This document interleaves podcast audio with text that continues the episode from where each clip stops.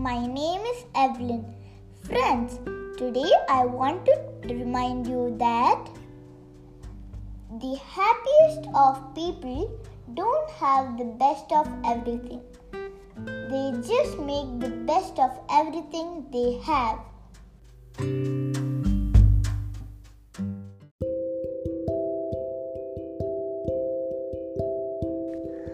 Hi, friends. How do you stay positive? Imagine yourself the following I am the best. I can do it. God is always with me. I am the winner. Today is my day. It's all about you.